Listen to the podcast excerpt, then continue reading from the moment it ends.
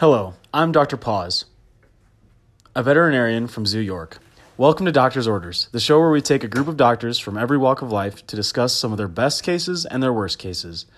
Today, like always, we have three self proclaimed PhD holders to talk about some extremes they've encountered in their lines of work. First, we have Dr. Grapple, an award winning American wrestler who graduated from Stanford with a PhD in nutrition.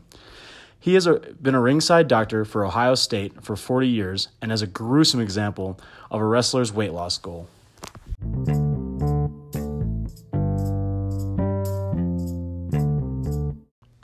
Good morning, Dr. Paws. I once had a patient, young Gerber, who decided to drop from 260 to 160 pounds in just seven days to compete in the state championships. On the fifth day of this weight cut, he was rushed into my care as unresponsive. At 0% hydration, something had to be done to young Gerber. He ballooned up right in front of my eyes as we pumped over 20 IVs into his system, watching him balloon right back up to 260 pounds. Let's just say he did not compete at 160 pounds that weekend. Wow, that is simply incredible. Next, we have Dr. Twinkletoes, whose crowning achievement was winning the third grade regional competition at only 16 years old in Wyoming. She received a PhD from DeVry University after only 20 years of schooling. She has a leg up on her peers when it comes to feet.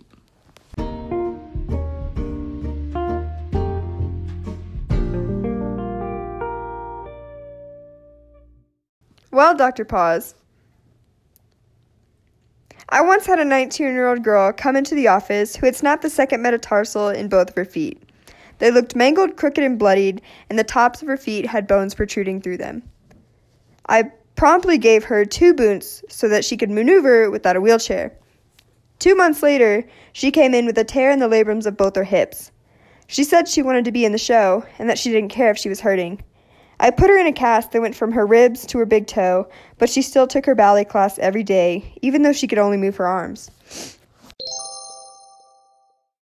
Thank you, Dr. Twinkletoes, for that gruesome, gruesome description of what most of us don't even know a metatarsal breaking. Anyway, finally, we have Dr. Love, a top graduate from Tinder University. While at TU, Dr. Love received the most rightward swipes of any student. He was rewarded Tinder Gold for free upon graduation. As a cardiologist, he has seen a lot, but none as serious as Jake.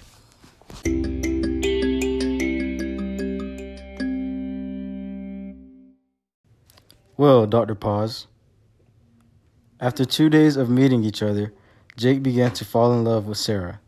He took her to dinner on the third day and got on one knee and proposed to her. Sarah took a deep breath and was blushing because everyone was looking at her. She told Jake no and proceeded to kiss his best friend who was sitting next to her.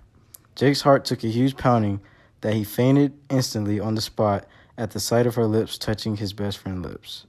He was rushed to my care, and I, being the best doctor there is, with the most swipes, I fixed his heart back together and brought another female from my huge collection to cheer Jake up. Yay!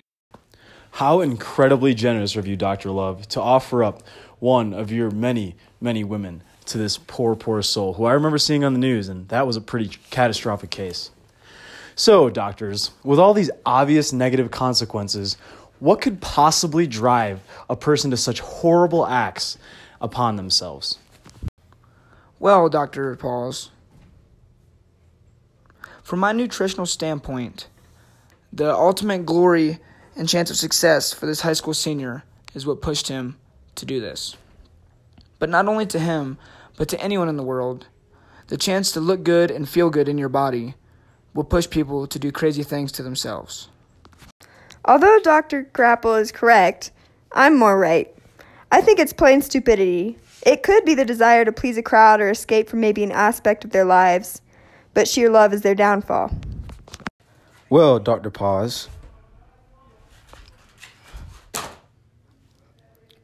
The mania love motivated him to become so attached to Sarah because of her attractive looks.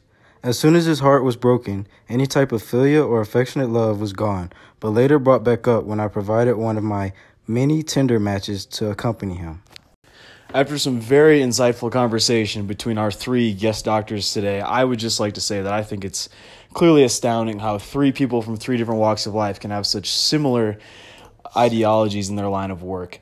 So, I'd like to thank Dr. Grapple, Dr. Twinkle Toes, and Dr. Love for uh, coming in today and discussing their lines of work.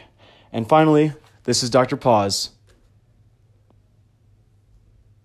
signing off. We'll see you next time.